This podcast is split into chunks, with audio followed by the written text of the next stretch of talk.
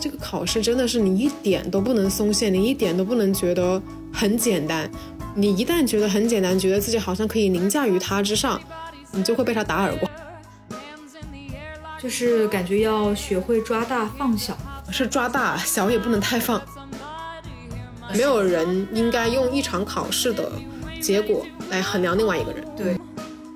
你要做好，它是一个天使投资。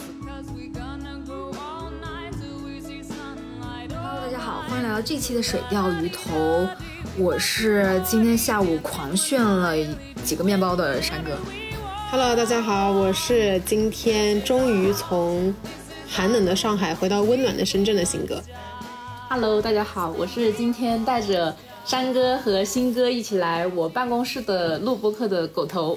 耶我们三个终于好久不见，然后聚在了这里。然后我们今天聊个什么话题呢？就是跟新哥的最近的生活息息相关的，就是关于工作里面如何考 CPA 的这个漫长的历史。我可以先说说，就为什么我们想聊这一期的这么一个话题。嗯，其实你刚刚也有讲嘛，你就说感觉好像虽然我通过了这个考试，但好像看上去并没有特别的开心。我是感觉好像我心里的各种情绪还挺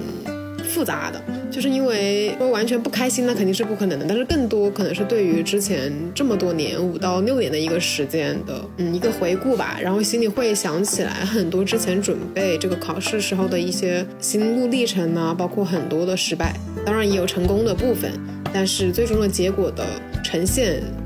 却不像是你很顺利的跑完了一场嗯马拉松，然后你获得了一个结果，而是你不断的失败，然后你停下来，然后重新调整，然后再继续，经历过非常多想放弃，然后不想再坚持，然后又获得了一次小小的好一点的结果，又继续努力，然后又有失败的这样的一个过程。感觉听起来这个心路还是跌宕起伏的。那我们可以先说说，就是你这边大概是怎么样的一个备考的时间线？可以先给我们捋一下。备考的背景我也先铺垫一下哈。对对对对，就我本身确实就是会计专业的，而且之前我也是在四大工作，所以在工作上或者说旁边的大家也都是在备考这个考试，所以并不是会存在说我一个人在很孤独的考试的这个过程中，因为我们工作这个性质的关系，我们每一次考试之前，然后我们会将近有。一个月左右，或者说二十多天的时间，几乎是可以全职学习。这个的话，对于通过考试是有极大的帮助的。但是现在就不一样，因为现在他把这个考试的时间提前了，提前到了八月底，所以这个情况的话，正好就会跟会计师事务所它中期审计出报告的时间重合，因为一般都是八月底的那个时候出报告嘛，所以这样的话就会有非常多的同事们就没有办法有比较空闲的时间就可以请假用来学习了。在这个会计行业的话，就是你去考这个 CPA，可能还会有一些比较好的福利，比如说你可以请假啊，或者说你可以有一个单独的时间拿出来复习啊，然后你可能有一些实践的经验，你可能更好的去理解这个实践经验会不会对你考试有什么帮助？嗯，我认为是有的。其实就像是会计的内容，然后包括审计的内容、税法的内容，都是会有相关的。但当然，肯定有一些比较犄角旮旯，或者说平常用不太多的那些知识，你肯定不可能日常的生活或者工作中一定都能看得到。但是在很多逻辑上，或者说很多框架上，这个是确实是可以适用的。所以这个东西我们之后也会聊到，为什么会有一些失败，正也是因为这些原因导致了你可能会有一些轻视这个考试。我们刚刚就说到，就是新哥他一个备考时间线，以及包括你整个是在四大工作里面去进行备考。可以再说一下，就是 CPA 里总共有多少门科目？哪些科目你可能会觉得比较难？哪一些相对来讲比较简单一点？那我就把这个科目跟我自己可能备考的这个时间线可能稍微混杂一点讲。其实一共的话，专业阶段是六门课：会计、审计、财管、税法、战略跟经济法。会计跟财管会相对比较难，然后对于我们做审计的人来讲，那肯定审计并没有太难。但如果说是很多同学他是在读研究生呢，他没有一个特别强的一个工作的一个经验的积累，他会觉得审计比较难，因为那些种种那种程序看起来就像是天书一样，因为你没有实际做过这件事儿，你也不明白为什么一定需要加入这一条规则，所以会难一些。然后就是税法、经济法跟战略。税法的话，相对会比后两门更难一点，剩下那两门就差不太多。然后呢，你通过这六门考试，当然是要在五年内通过，之后你就会再考一个叫做综合考试。这个的话就会比较考验你自己的应用能力，是会通过一些案例的方法，把很多你会在嗯像是真实的工作中遇到的一些场景，像比如说卷一就是我们说的，他会把会计、审计跟税法在一起考一遍，然后他怎么考呢？他就把会计跟审计的内容，或者说会计跟税法的内容结合在一起。假设你是一名注册会计师啊，别人问你一个什么问题，可能是跟会计相关的，应该如何要应对？收购一些公司，它可能是分好几次，还是说一揽子收购，就不同的方式。然后你会怎么样去应对它这个问题？你要给出好几个方案，给出一些税法方面的建议，包括说怎么样进行一个。税率的使用啊，然后怎么样计算呢？很多问题。卷二的话就会更像是你是一个财务咨询或者管理咨询的人士，别人问你这个公司的一个经营状况、它的经营方针，然后它是运用到战略哪一个模型，然后说它是会不会这个公司的这个上市，它有没有满足到那些上市条件，就是这样子的一个方式。等于说会更加偏实际跟应用层面，而不是说之前可能就更加重视在计算呢，然后可能是默写啦。那个的话考验的是表达能力跟对于这个答案的一个掌握能力。就是前面是理论的这考试，然后到了后面综合就是实践应用，嗯，相当于慢慢从理论走到实践。这种感觉，对，就如果说你只是照搬，可能有一些知识啊，然后这样子填上去，可能就不太行了。你一定要按照一种比较专业，然后比较应用性的一个方法来答题。在这五年内，你也有工作经验了，你也会把学到的东西运用到工作当中，会不会对你来说，这个综合是最简单的？其实我认为可能受限于每一个人的工作类型。如果说我是做投行的，然后我可能本来就是有在嗯分析这一些公司啊，它上市条件呐，或者说关于一个公司它怎么样的一个运营，你可能就会比较容易答这些题目，因为你面对的这个难题比较多，然后也比较实践，你也比较清楚应该怎么样去面对它或去解决它。但如果说像我们的工作，完全跟这个不相关。比如说，我们已经不再从事会计行业的事情了，我们已经离开四大了，我们做的是另外一方面的咨询的工作。又或者是五年已经过去了，那一些规则都变了，像税法肯定是变了的。那怎么办？你怎么样去运用它？然后有一些新的那个方法，你是不是要重新花时间去记住？等于说你的基础要重新再打一遍，这个的时间就会花的比较长。就相当于就是你所从事的工作，其实会影响到你怎么样去备考。对，打个比方，你说如果是五年，你可能第一年就很幸运的通过会计科目，或者说财管科目，然后等到你真实在备考综合，也许是至少是三年之后或者两年之后，那么你。日常如果说没有特别多的从事这个会计方面的这一个工作，那你肯定是会忘记之前的那些内容的。你肯定是需要花更多的时间，然后来知识唤醒。嗯嗯，其实我这样听来的话，我会觉得 CPA 比发考更困难一些。讲点感性的话，就是人生能有几个五年，对不对？所以五年的时间，就我觉得对于新的来说，就是他，所以我特别清楚，就是这个政策的变化对于考试的影响是非常大的，尤其在中国现在这个条件下面。就是，尤其是你可能新法推翻了旧法之后，很多规则都改变了。是，所以我也很好奇，就比如说像从一八年你开始决定要考 CPA，然后到现在拿到全部的成绩也都通过了，你觉得这中间心态有什么样的一个变化？我觉得我最开始，嗯，因为我第一年考不是只考了一门嘛，而且是其中很简单的一门，我就考了战略。因为那一年我有在考其他的考试，所以我并没有时间再分到。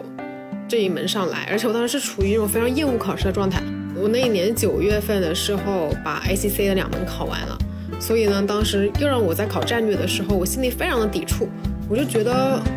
为什么我就感觉从大四开始一毕业，然后就工作，然后要考证，就觉得特别忙。所以当时我有报会计，所以我也会计也没有考，最后就也没学习嘛，就把战略考过了。当时也就是。低分飘过，没有说特别高分，但也过了嘛。因为我当时可能就学了个十天吧，然后就过了。所以我会觉得 CPA 其实挺容易的，不就是六十分嘛，也不是像别人说的，就是我一定要考多高分数，然后怎么样的。所以之后的那一年，我就报了三门考试，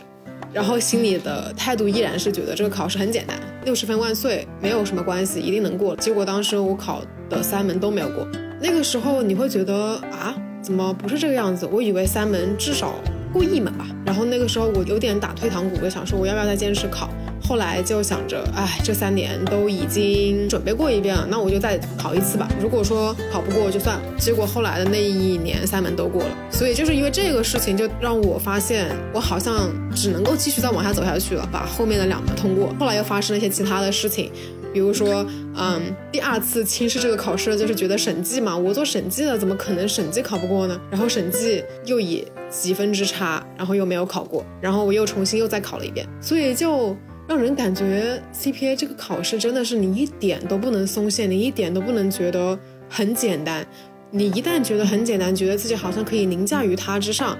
你就会被它打耳光。嗯，我觉得这个心态真的是有一种很长期主义，就是你要一直坚持。对，我觉得好难，我就觉得好像我们这考试不太像法考，法考它出成绩也比较快，我们出成绩又很慢，然后又是多久？我们八月底考试，要十一月底左右才出成绩，三个月的时间。我觉得幸亏你是一个在职去备考的，你不是那种脱产。那你在职最起码你有很多工作上的事情可以转移你注意力，但如果你是一个脱产去考。那你三个月就对你来讲非常非常煎熬。是的，而且特别是他这个考试也是像法考一样嘛，一年就只能考一次，不像是国外那一些考试，包括像什么 CFA 啊，然后各种其他的更多的考试，都是一年至少有两次的一个机会。那我们一年只有一次机会，而且每一年政策跟法律各种规则都在变，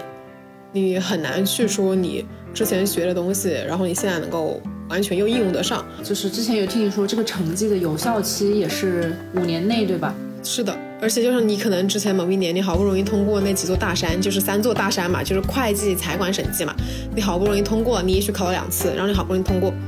结果你因为后续考其他的科目，可能有一门就是那个难度每一年不一样，然后你可能发挥啊、各种运气啊也有相关，导致你可能之前好不容易通过了某一门、某两门，它过期了。你可能需要重新再考。我觉得就是本身我们刚刚一直在聊心态这个摆正很重要，还有一点就是你怎么样去提前合理规划你每科的那个时间也很重要。对，当然了，我们听说过很多大神哈，他一次性就过五门，就这种确实是存在。我们不把这些就是大神们纳入我们这些普通人的范围内。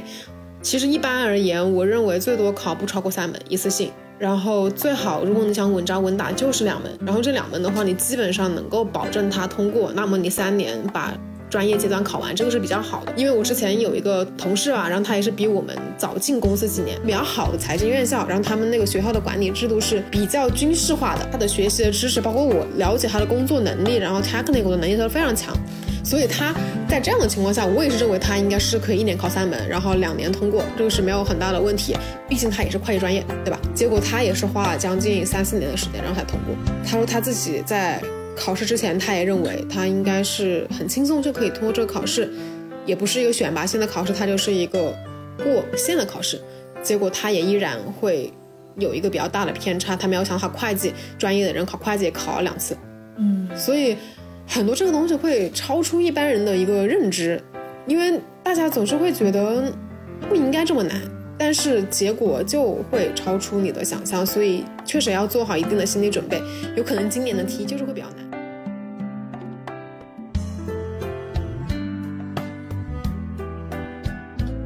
会不会有反过去看一下，其实考试的内容？其实都是能够理解的。其实你这样讲也没错，因为其实你一般来讲，你你难大家也难嘛，对吧？对，你每个人其实不会说有个特别大的一个智商上的一个差异，那就是一个你的关注度、你的复习程度，包括说你对于知识的一个理解掌握，这个其实每一个考试都是一样的。打个比方说我自己啊，为什么之前审计差一点没过的原因，就是因为我觉得我原本就是做审计了，而且我做了三四年的审计，我不可能在审计上需要花那么多的时间。于是我就没有花那么多的时间去找他的答题的那个方法，但是他的答题方法跟你平常你认为的那个口语化的表达，或者说那些我可能跟不是审计专业的人来讲述这个事情的原理的方法是不一样的，你不能够那样子来体现在你的卷面上，你就会需要花费更多的时间来去攻克他的这个语言的表达，你怎么样去把你的。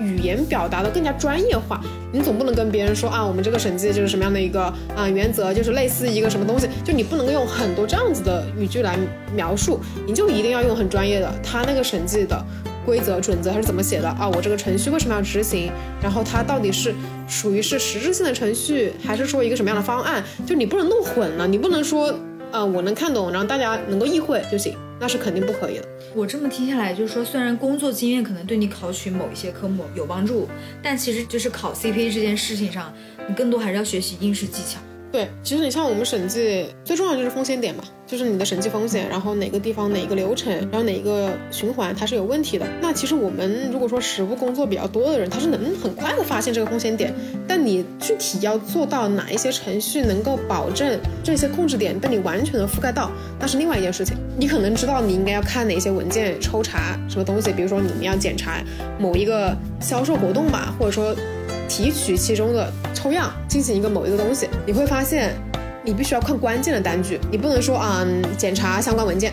你一定要说检查相关的哪一个文件，它是发运凭证，它是具体到哪一份东西，一定要写得很清楚，你不能够很笼统的去概括。你说在这种情况下，你可能本来就觉得，呃，那不就是稍微写一个两个一两条就够了吗？它不行，一两条不足以概括所有的点。就是真的是背下来三到五条，然后我本来又不是个文科生，其实我的背诵的能力并没有那么好，再加上又过分的自信，那肯定是会差一点那个过关。所以后来再考，那就没有办法呀，那就该背的就要背啊，就一直听嘛，循环听嘛。就是法学生也会轻易的陷入到曾经的课程的思维当中，但其实法学就是它毕竟是个考试，它只有唯一答案，它又不是说一些这种呃，就像。金哥刚才说的是选拔类的，它需要选一些个性化的或者高分的，它就是唯一性答案。所以很多时候你是需要适应它的考试规则。嗯，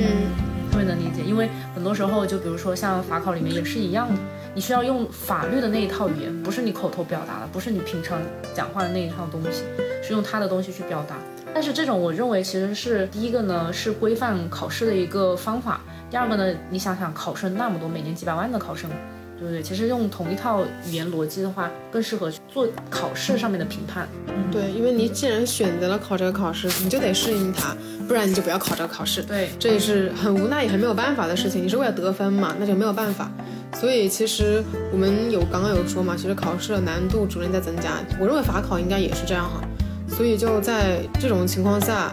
可能当然也是国家政策的原因，他可能觉得，嗯，人数现在差不多了，然后也有所收紧，所以他会对通过率也会有一个要求。所以在这个情况下，我们所能做的其实还是抓重点，只不过就会要需要花更多的时间跟精力去覆盖那一些可能之前次重点或者没有那么重要的科目上，就是感觉要学会抓大放小，是抓大小也不能太放，抓大好精准呢，对，抓大也抓小。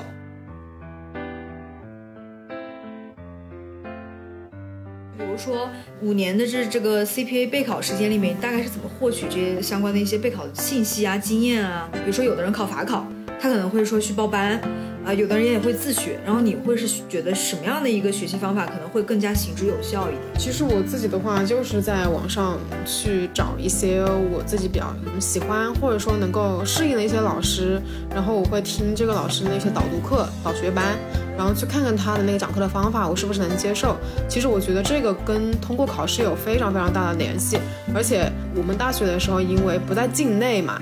我们学的是两个地方不同的一套制度，所以这个东西就会挺影响我们后来的一个备考的一个效率。因为我重新回到中国的这一套方法的话，就会跟我们之前学习的国际法，就是国际的那些会计准则会有一些区别。所以我嗯，最开始有很长的一段时间没有太理解，所以当我听某一些课程的老师来讲这些东西的时候，会觉得自己跟不上。然后那时候觉得说啊，这老师在说什么？为什么听不懂？然后就。会去换另外一个老师，会比较简单，会讲的更细，或者说更简单、更基础的班，然后去把那一个课先听完之后，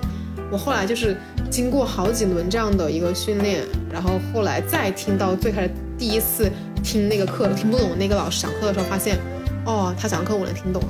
他讲的很速度非常快的串讲班我能跟上。了，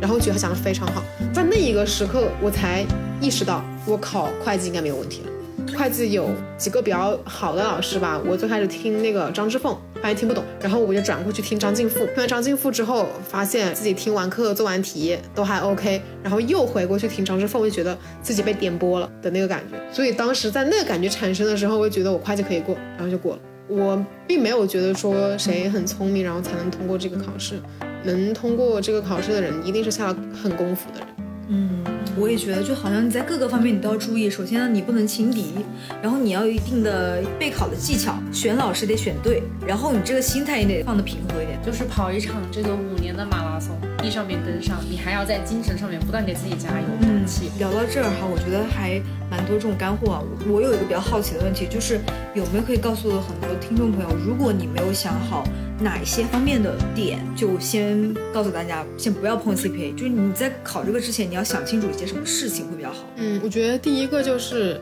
你的人生是不是还有别的更重要的事情需要去做？因为我知道有很多人他可能是刚结婚。或者说他要生小孩，或者说他目前是处于一个那个职业的转折点，他没有办法有那么多的时间来分配在这个考试上，或者说家庭的那个支持还不太够，目前不处于一个非常稳定的状态，没有人，比如说在你学习的时候可以替你做个饭呐，或者说帮你承担一些家务活呀，或者说你一些维持日常的一个生活必须的一些事情，你这个其实是非常需要来自家人的支持吧。这个肯定是必须要达成一致的，如果一分心的话，就很难达到这样的一个结果吧。虽然说，嗯，人生不只是考试，嗯，那么如果说你想好了，那就肯定要希望跟自己的家人把这个事情给商量好，然后希望说创造一个比较好的一个条件。然后就是说，你有没有一个做好一个心理准备吧，一个决心，就是你至少考这个考试要考三年级以上，这个还是一个非常乐观的情况。你有可能考一门至少要考两次，或者甚至三次的一个情况，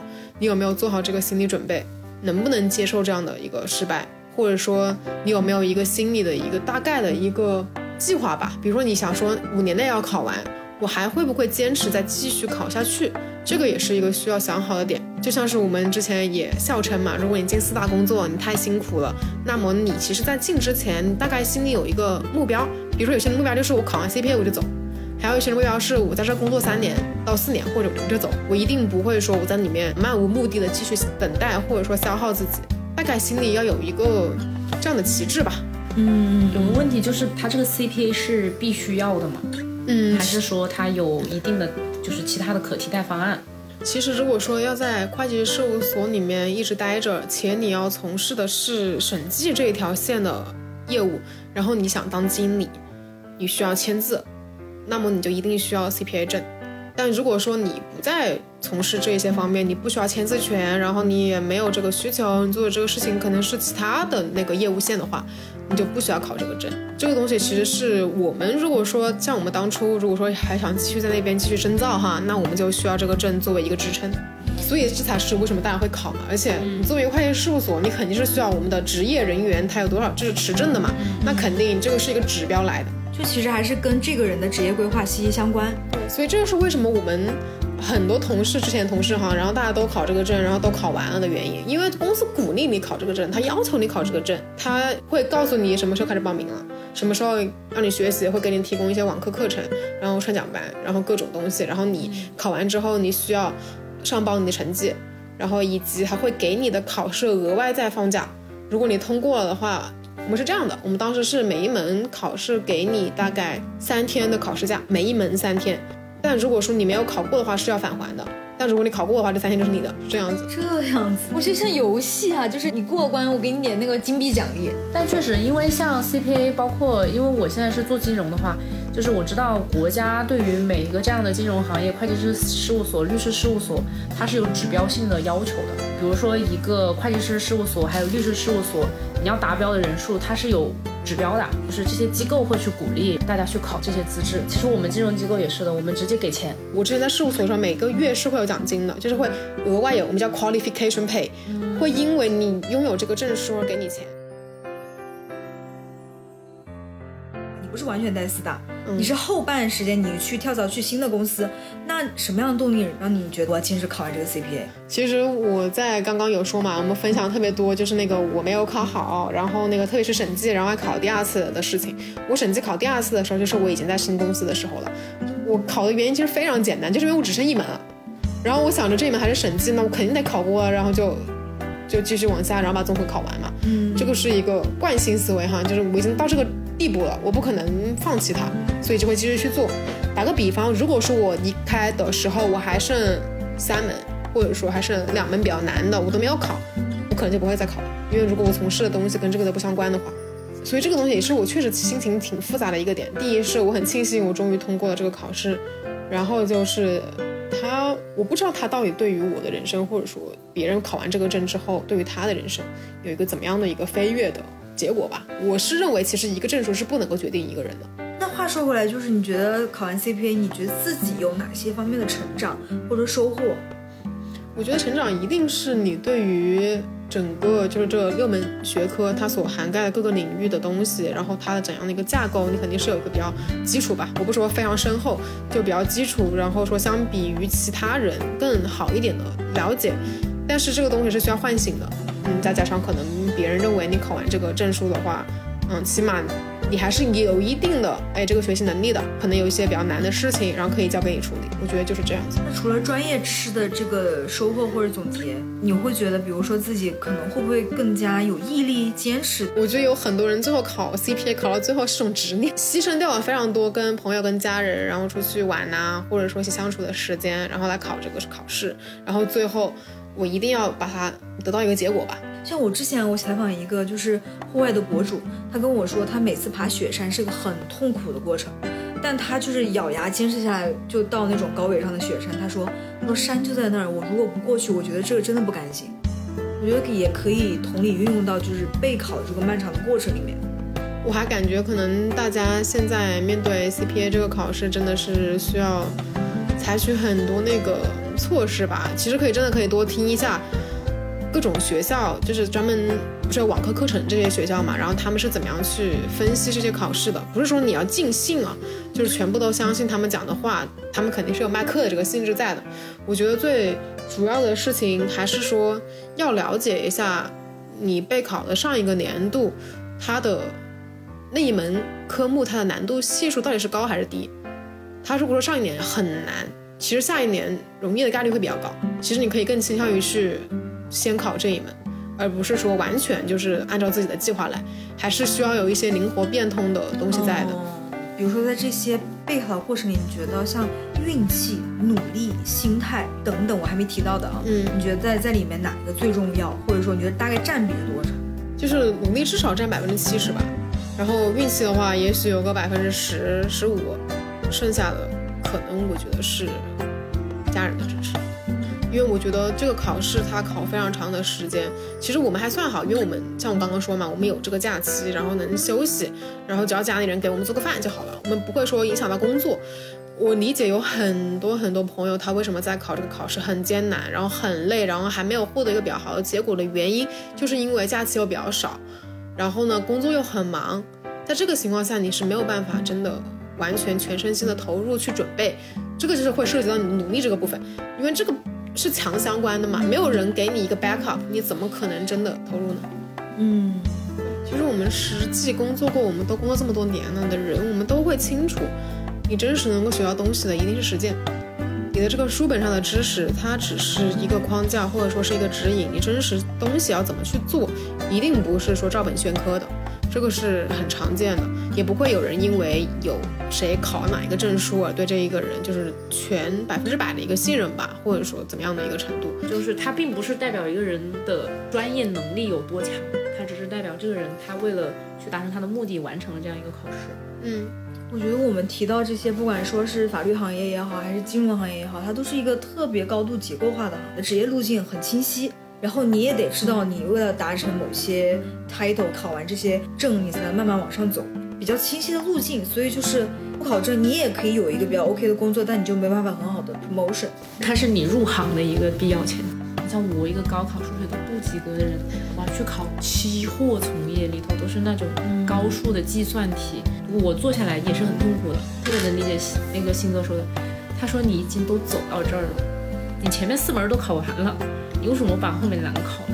我觉得底层逻辑啊，最深的那个逻辑肯定还是对自我的要求，是摆在那儿的。对，我不想说，呃，我就浑浑噩噩，我还是想有一些途径去证明我自己的能力啊，等等。嗯，或者说这个社会它需要通过一些这种东西，对，来验证你的这个能力吧。然后你正好又有这样的一个东西，你就可以通过它来证明你的学习能力，起码是这一点吧。其实有时候不管是考说这种工作或者职业相关的证书哈，我们也知道有很多语言考试的证书，这个其实也是一样的道理。你并不是说我要通过这个东西证明我这个语言能够多好，而是它好像也是一个可以验证我一个学习成果的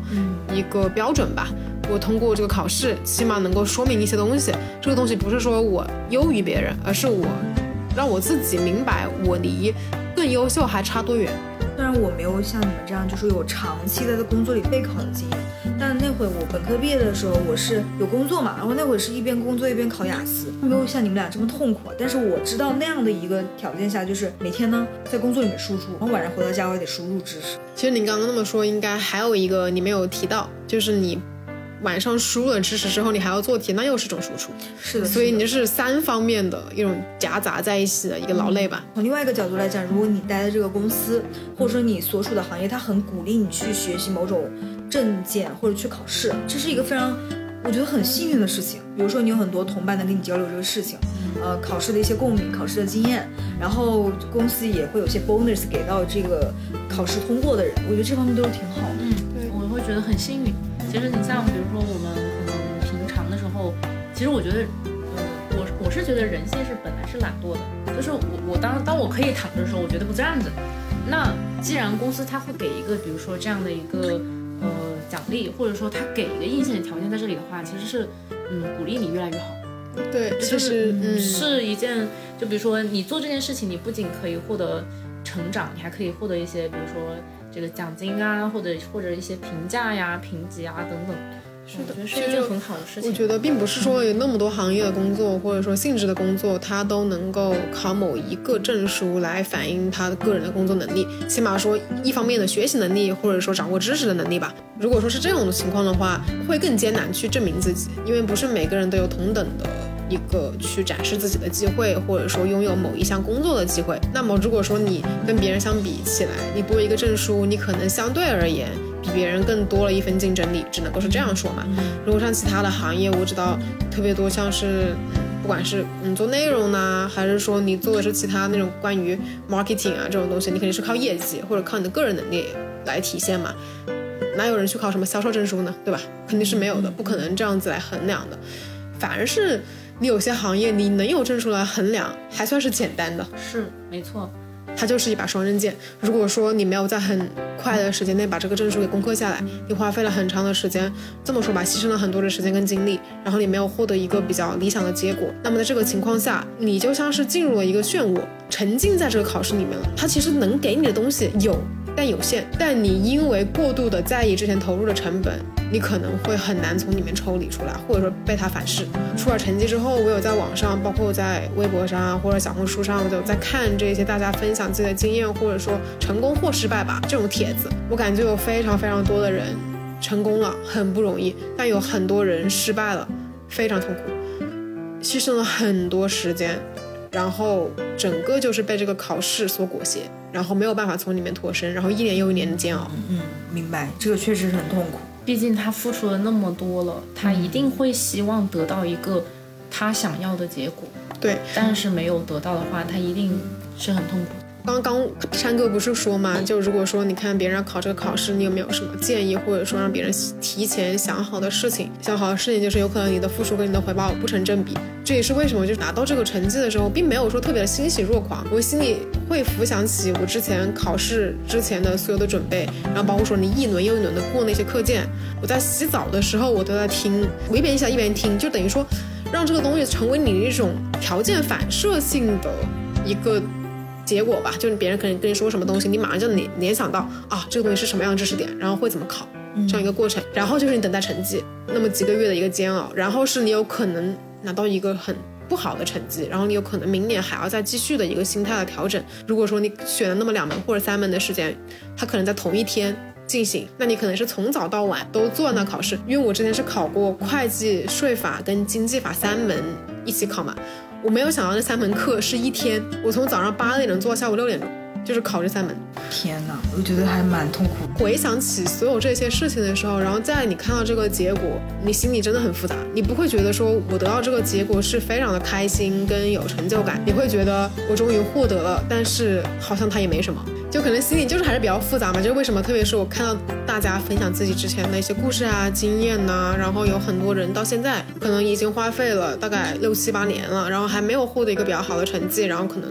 在网上就问大家说，嗯，大家觉得我有没有必要再继续下去？我还应不应该再花费时间在这件事情上？然后很多人就献言献策嘛，然后说你可以怎么怎么样做，但我心里还是会觉得。他哪怕是看了大家对他的这些鼓励，他这样去做了，那如果他又再失败了怎么办？他会不会，嗯，就是心态更加难以调整，然后之后就更加一蹶不振呢？我就会这样想，因为我会很带入我自己的一个角色，因为如果让我真的再考一年或者考两年，我应该很难坚持下去。嗯，我感觉考试这件事本身确实很看那个你的心态的这个素质，因为它会有很多不确定性的因素在里面，很多不确定因素你自己是不知道的，可能是考试的难度或者你当时心态的一个发挥。等等各方面因素都有，但我还想问一个问题，就比如说，我会知道有些人他会全职备考 CPA 或者说法考这一类的长战线的一些考试，你们会怎么想？就是说全职备考这件事情，我觉得如果说是你刚刚毕业，或者说正处在那个毕业的阶段里面，然后你们在找工作，然后你可能花个一年的时间，然后正好一边找工作，然后一边准备，这个也算全职吧，因为你没有正式的工作嘛。嗯，我觉得这个是可以接受的。但如果说你说长达好几年，就只是为了考这个证书，我认为是不可取的，因为你的心理压力会非常大，很难保证你真的能通过这个考试啊。万一那一年真的很难呢？然后你抽那套题又跟别人的难度系数比起来，或者说你的心态上、你的发挥上产生了一些问题，没有如你预料般通过这个考试，你的人生可能也会因为这一场，说实话，并不是说百分之百重要的考试而大受影响。像山哥一开始提出，你要想好哪些方面去准备一场。CPA 也好，法考也好，可能你要想的就是这个考试跟你的人生到底相不相关？嗯，然后有可能你考完之后发现它不相关，或者是说你自己对这个考证之后这个预期是不是过高了？对你可能会觉得说这个考试是不是可以给你带来很多 promote，或者你要做好它是一个。天使投资，我们并不是说不鼓励任何人考试哈，就考试它很难，它一定是有很高的含金量，所以呢，大家才会去考它，不然没有任何人需要去考这个考试嘛。但是就是心态要摆正，你不要指望着说你考完这个考试，像被那个培训机构忽悠了一样，哎呀，你考完这个考试你就可以，呃，顺利成为 CFO，然后变成人生赢家，这是不可能的，这不是划等号的，这受限于每一个人的工作经历，然后你所从事的这个行业嘛，对吧？然后就是一定要想好，就是你考这个考试，它到底对于你而言，它意味着什么？是不是你逃避的一种方式？因为我知道有很多人，他可能并不是说真的想去考这考试，而是因为他其实在工作上，他某一些能力上有欠缺，或者跟别人之间有一些差距。这个差距是不是一定真的得通过考证来弥补？是不是你可以换一个赛道？或者说，是不是你做别的事情可以做得更好，而不是说你很简单的想，我可能比别人多一个证书就好了。嗯，有的时候可能你曲线救国想一下这个事情，就没那么痛苦，就不会陷到一个的死胡同里。对，因为我觉得大部分人都是有工作能力，然后也挺优秀的人。当然是这种说平凡的人哈，不是说又排除那一些最高精尖的、最聪明的人啊，我们都不在我们讨论的范围内。那么其实我们每一个人的生活是非常简单的，工作也不会说有那么那么大的挑战。那么我们就是在一个很平稳的上升，然后提升自己的个人能力呀，然后与人交往的能力啊，然后各种能力啊，这样过程中，我们肯定会在自己的世界里面去升级打怪。所以它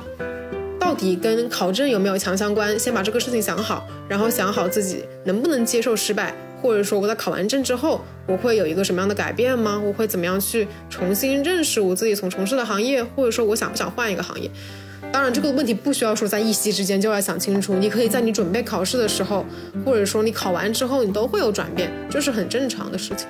而且不要为了这个证件，然后导致自己进入到一个钻牛角尖的状态。是的，得不偿失。而且有很多人因为考试嘛，然后其实我知道，其实不管是考 CPA、考法考，或者说考公务员考试，很多国考、省考各种的相关的这种考试，很多人甚至牺牲了自己的健康，然后去为了备考。这个东西确实得不偿失，我们也很理解，因为我自己工作也是这样的，包括我备考的时候也是这样的，总是很难说保证自己啊能够坚持运动呀或者怎么样。但我后来发现，像我们刚刚说的那个情况，你一考考一天，或者说像我们最后考综合嘛，早上考三个半小时，下午考三个半小时，总共加起来七个小时的时间，你要是身体不好。你坐都坐不住。嗯，所以我们说那么多，不仅是心态你要非常的积极、健康、可持续，你的身体也要 support 你这个整个的考试。对，所以我感觉好像这是一场智力与身体健康方面的一个双重的个较量哈。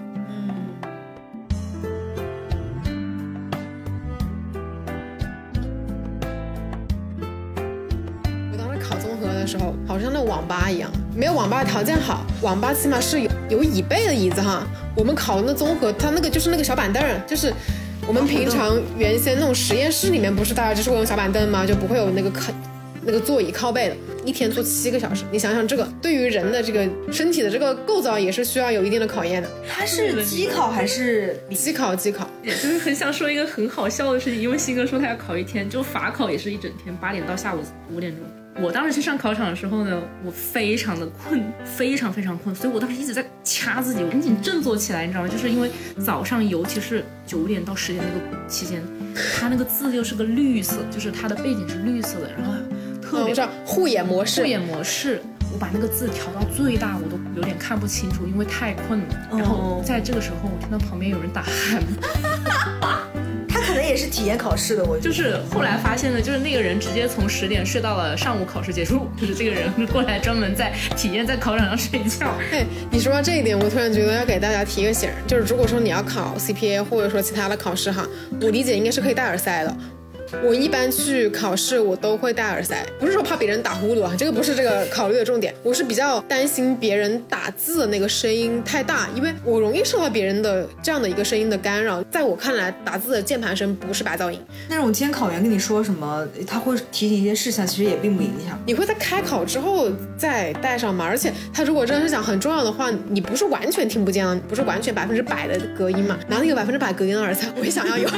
我记得我当时考法考的时候，我的电脑直接死机了，我不知道踢到哪根线了，它就直接死机，大概十到十五分钟。考场上也会有很多奇奇怪怪的事情，也很好笑，然后呢也很有意思。就除了考场上打鼾之外呢，还有一些人可能在考场上考着考着就哭了，然后还有一些人可能考着考着就走了，非常非常多情况。是的，我想起来，我之前在香港酒店的那个宴会厅考雅思，我觉得那个好痛苦啊，就是因为他人特别多，会导致你自己很紧张。嗯，然后呢，旁边那个人做卷子，那个速度永远比我快，因为他就坐我旁边嘛，中间是一个这个纸做的隔板来挡着的。当然我考试经历没有那么丰富啊，但是我会觉得，就那个考试让我考的心里特别的压抑。我大概知道，我之前在曼谷有一次考雅思，也是差不多一样的情况，在一个大酒店的一个大宴会厅，而且没有什么柱子，就是个非常空旷的地方。对它那个音响哈，外放的，它不是每个人戴个耳机做听力，啊，是啊是啊，它一个在最前面，两个音响，一个在最后面。所以我觉得考试的环境很重要。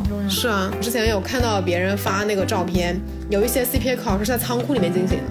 而且我们当时那个就是考场的那个桌子呗，你上面是放不下任何东西，就一台电脑，是拎起来做的。我不知道你们需不需要草稿纸哈，我们是有一些科目是肯定需要草稿纸进行计算的。你把那个草稿纸往那一放，你都不能够把那 A4 的纸平摊着放，你得把它折起来写。心态一定要强大。是的，我还想分享一些之前的体验。几年考试的时候，大家都知道一定要戴口罩嘛，对吧？然后你进去之后，你要看核酸结果怎么样的。在考试的时候，如果你要戴着口罩，然后那么久的时间，真的是非常非常非常的辛苦，然后你是没有办法保持一个很好的考试的状态的。是完全不能摘下来。会有人提醒你让你戴上，但是后来可能因为那时候不是人员流动不是特别大嘛，如果说你真的摘下来，也不会说有人一定要让你戴上，所以大家就处于一个很尴尬，就是半戴不戴的一个状态。现在想想 也还是蛮好笑的，就所有人就是戴着那个口罩，然后搁那，然后就有些人在大声的呼吸啊，然后 那你戴耳塞是对的，可能会听到打呼声，也会听到很大的呼吸声。还有一个事情就是我不知道大家是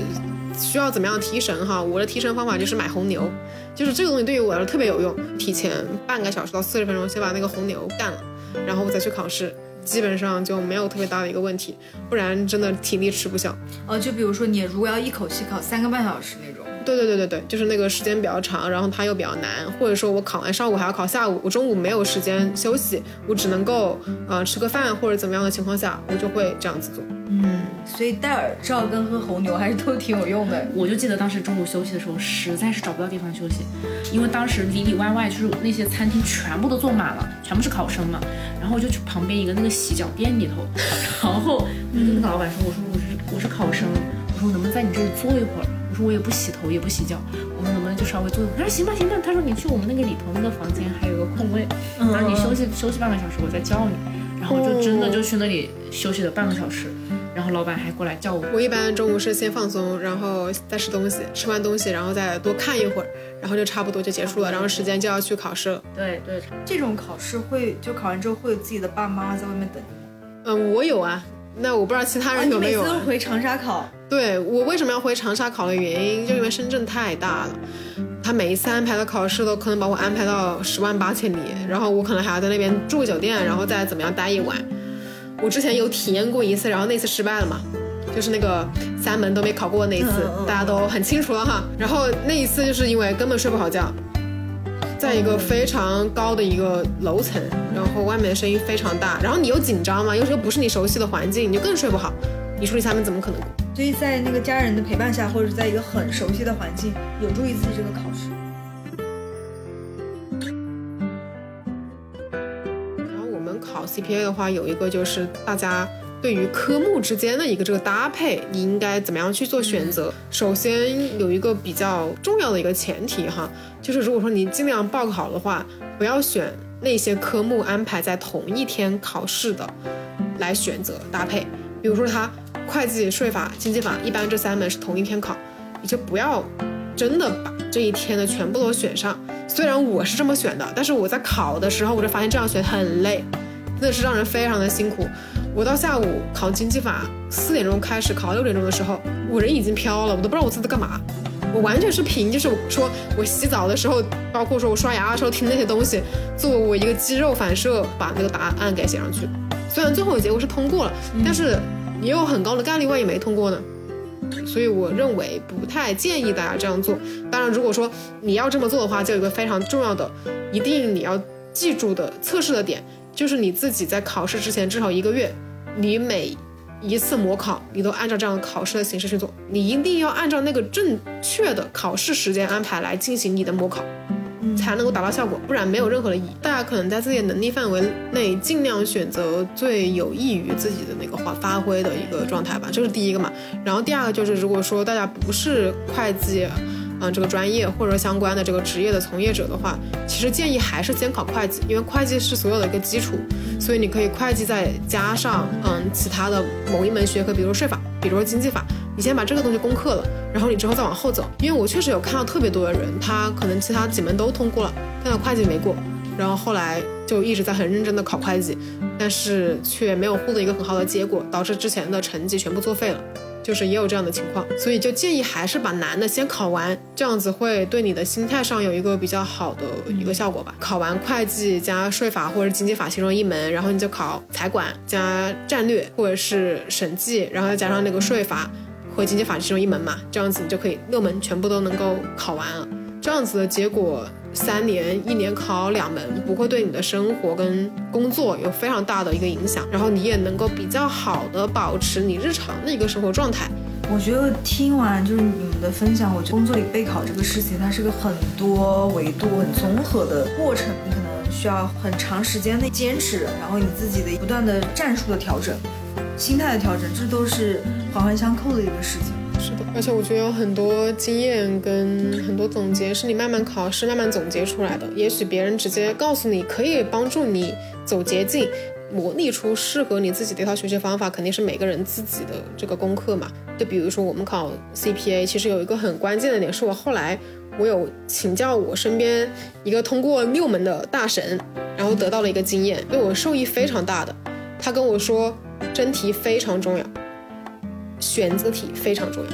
我记得有一年考试是，就是我被分在了第一批考试。我们当时那一年应该是二零年的时候吧，那个时候是还是十月份考试的。然后呢，在那个情况下，